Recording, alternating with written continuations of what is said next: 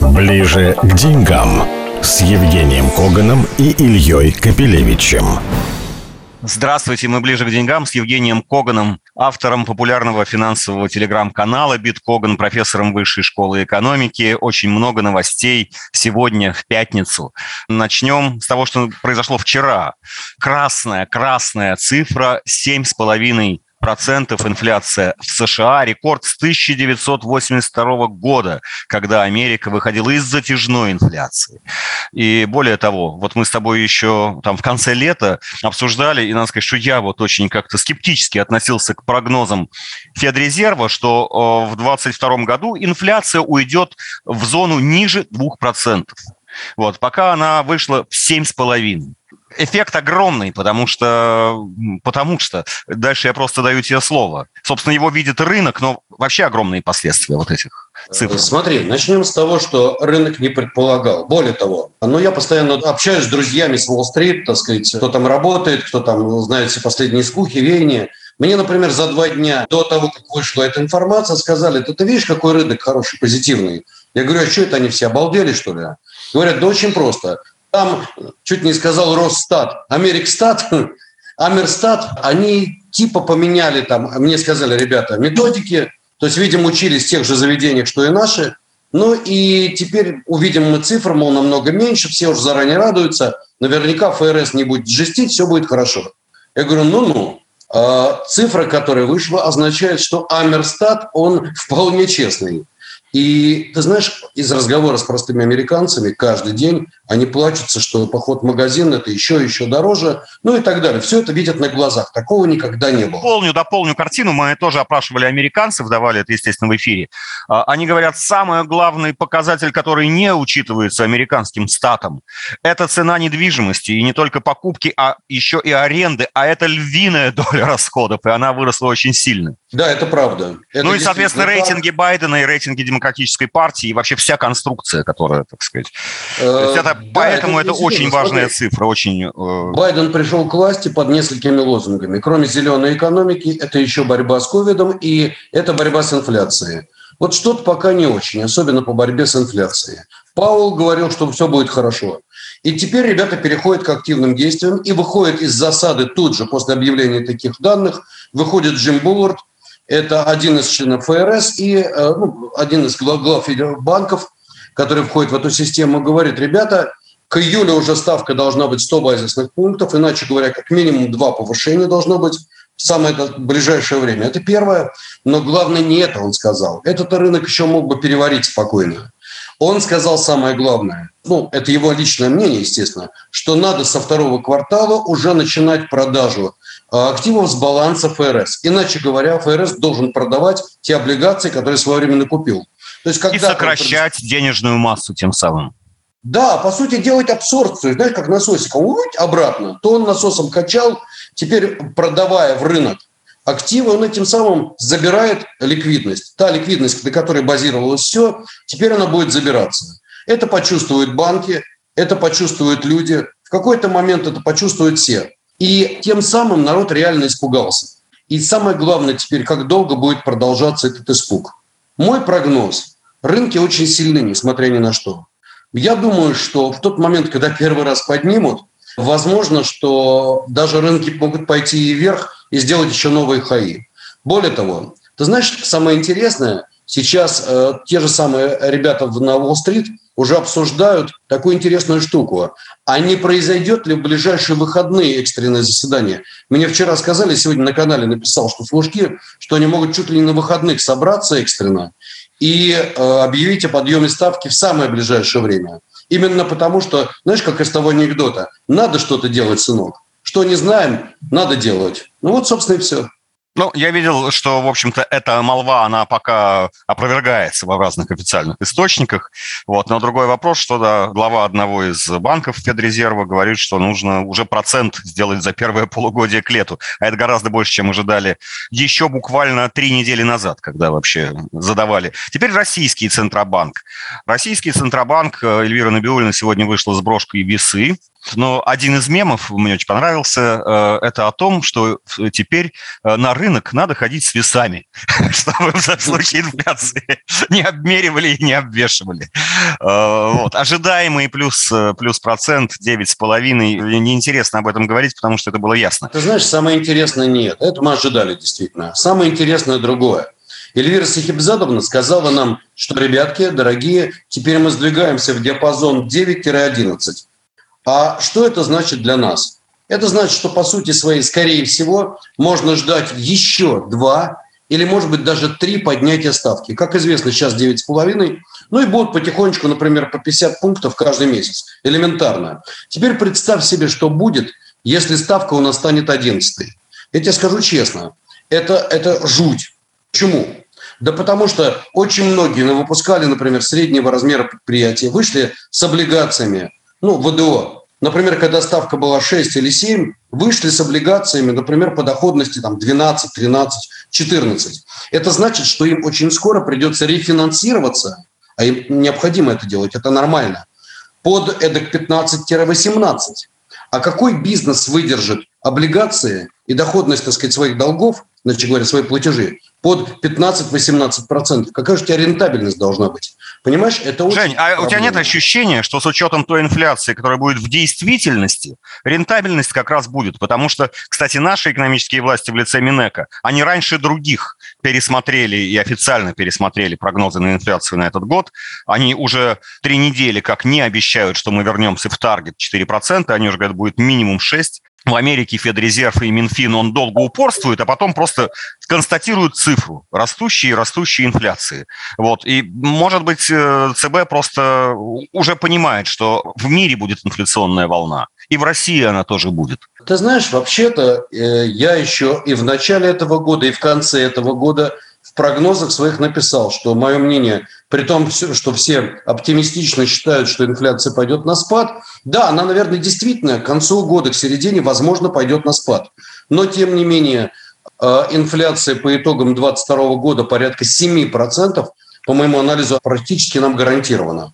Так что посмотрим. Мой прогноз был пару месяцев назад 7% на 2022 год. Хорошо, пойдем сразу дальше. Значит, тема, которая связана на самом деле по смыслу с цифрами американской инфляции, это цены на нефть. Мы знаем, что для американца автомобиль и бензин это еще даже гораздо важнее, чем просто бензин для россиян. Хотя россияне тоже очень обостренно реагируют на любые изменения цен на бензин. Мы знаем, сколько сейчас э, стоит нефть и что к этому привело. Такое впечатление, что немножко, так сказать, американская администрация в пылу защиты Украины забыла о том, кто их избиратель. Но сейчас идут какие-то все-таки разговоры о том, чтобы иранскую сделку вернуть к жизни.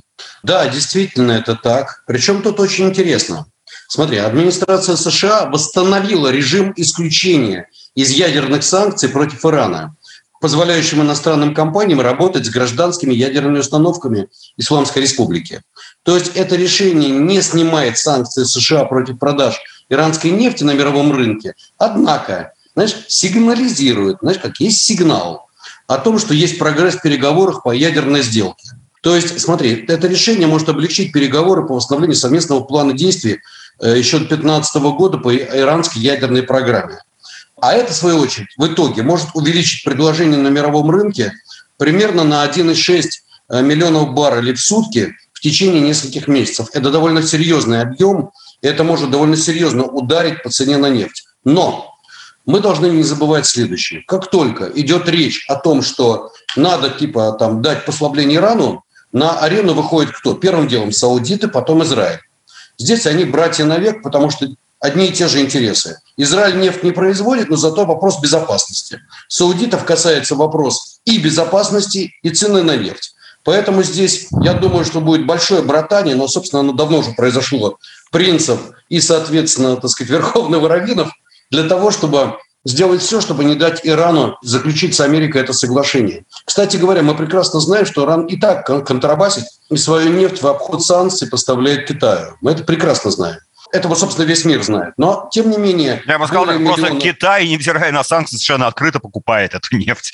И это, кстати, да, вдохновляющий это... пример, э, когда мы вообще смотрим по поводу, так сказать, вот, жестких санкций, особенно когда это касается нефти. Да, но тут есть один очень серьезный нюанс.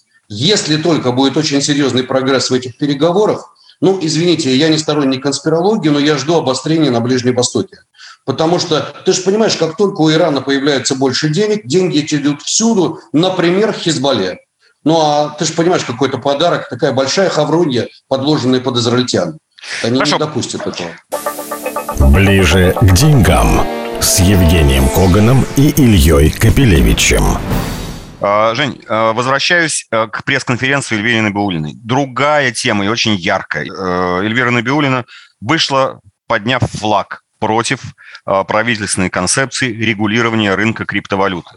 Она сказала даже, что эту концепцию с ней никто не согласовывал, а она продолжает быть принципиальным противником легализации криптовалюты. И несколько ключевых тезисов, я, конечно, должен их произнести.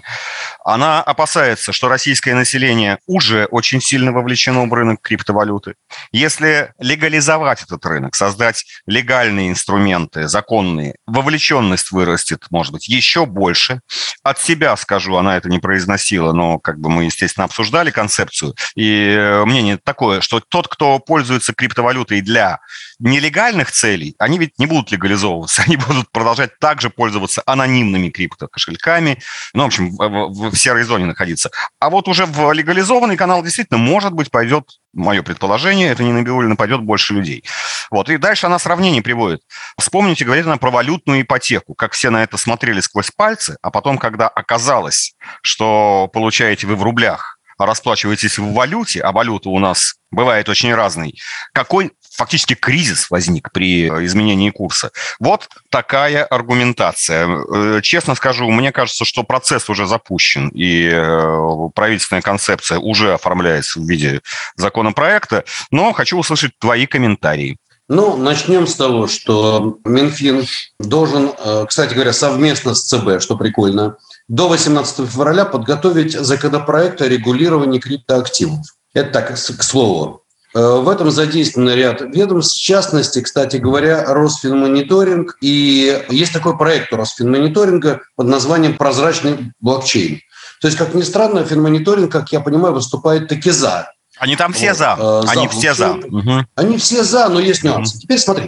А по сути следующее. Первое. Если, не дай бог, что-то не так, кто виноват во всем? Чубайс. Кто у нас в роли Чубайса в этот раз? Эльвира Сахибзадовна.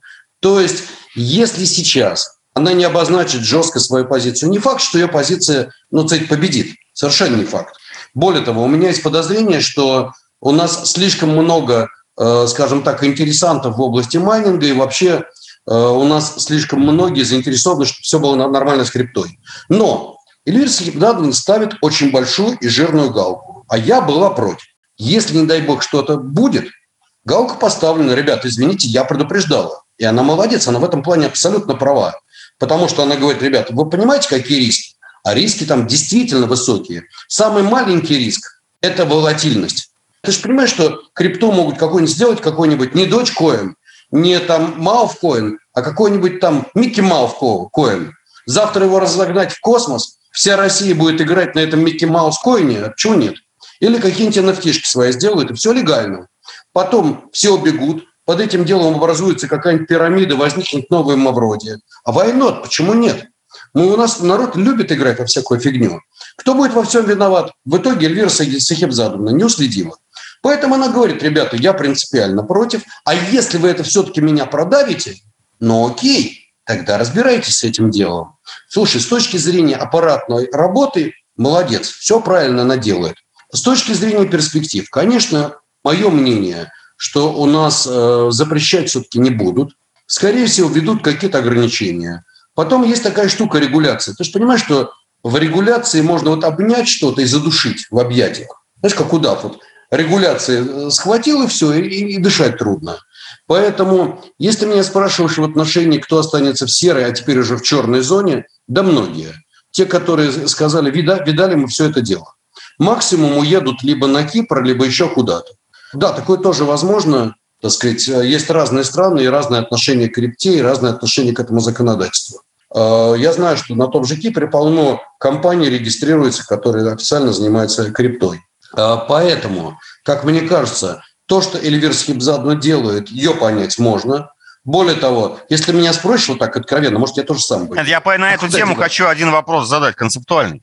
А как ты думаешь, удастся ли в обозримой перспективе вот э, возвести шлюзы между черной зоной и легальной, которая образуется? Ну, грубо говоря, чтобы да, условные продавцы наркотиков, да, рассчитываясь друг друга анонимно в анонимной зоне, без паспорта, без э, привязки, потом могли бы раз, значит, как-то эти биткоины или иные э, единицы перекинуть на легальные счета и спокойно прийти в банк и получить потом рубли, пойти купить себе хлеба. Илюш, понимаешь, если честно, я думаю, что это самое сложное. И в действительности много будет всего. То есть вот я не думаю, что это так легко будет делать.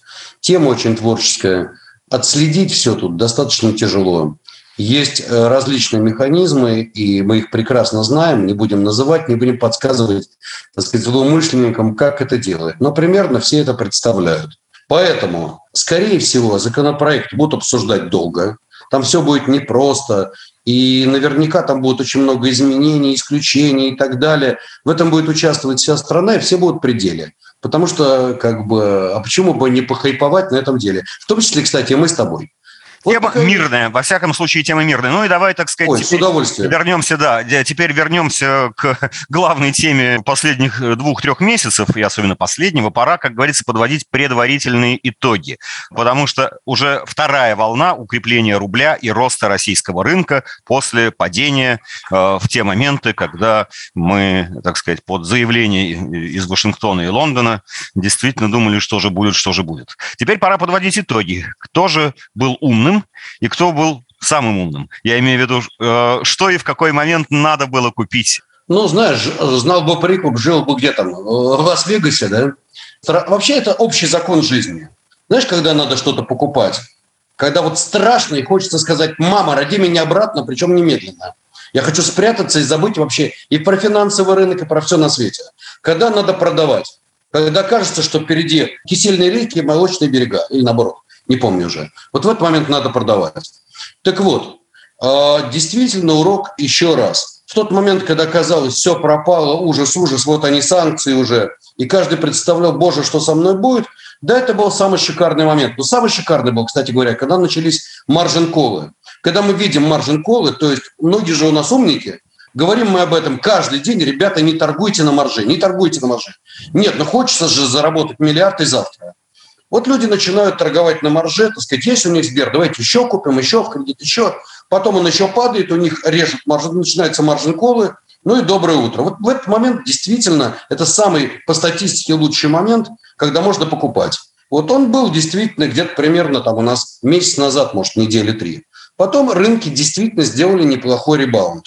И Сбербанк, и Газпром, и другие активы оттолкнулись от дна, но, тем не менее, ни одна из бумаг из этих в основном не достигла не то что своих максимальных значений, но даже середины падения. Почему? А потому что ничего еще не кончилось. И мы видим, что э, риторика идет достаточно жесткая, и мы видим каждый день какие-нибудь приколы, извини меня за такие слова. И мы, как люди-гуманисты, мы понимаем, что, ребята, как бы, мы понимаем, что это все ритуальные танцы. Так вот, и мы все это понимаем прекрасно, и в какой-то момент понимаем, что и игра может зайти куда-то очень далеко. Скажу честно, видя всю эту ситуацию, я просто, ну, как, чем можно хеджироваться? Наверное, фьючерсными контрактами доллар-рубль. Это не рекомендация, просто говорю, что делаю я конкретно. Так что я думаю, что наш рынок еще может попадать. Я думаю, что февраль у нас будет очень напряженный, просто вот дико напряженный. И нас будет колбасить. Причем, смотри, у нас одновременно два события. Геополитика, которая бьет прежде всего по нам, ну и, соответственно, по нашим бедным соседям. И с другой стороны, у нас есть ФРС и Буллард, и, соответственно, вот эти все вещи. То есть это как бы удвоение. Это получается, значит, двойной маятник.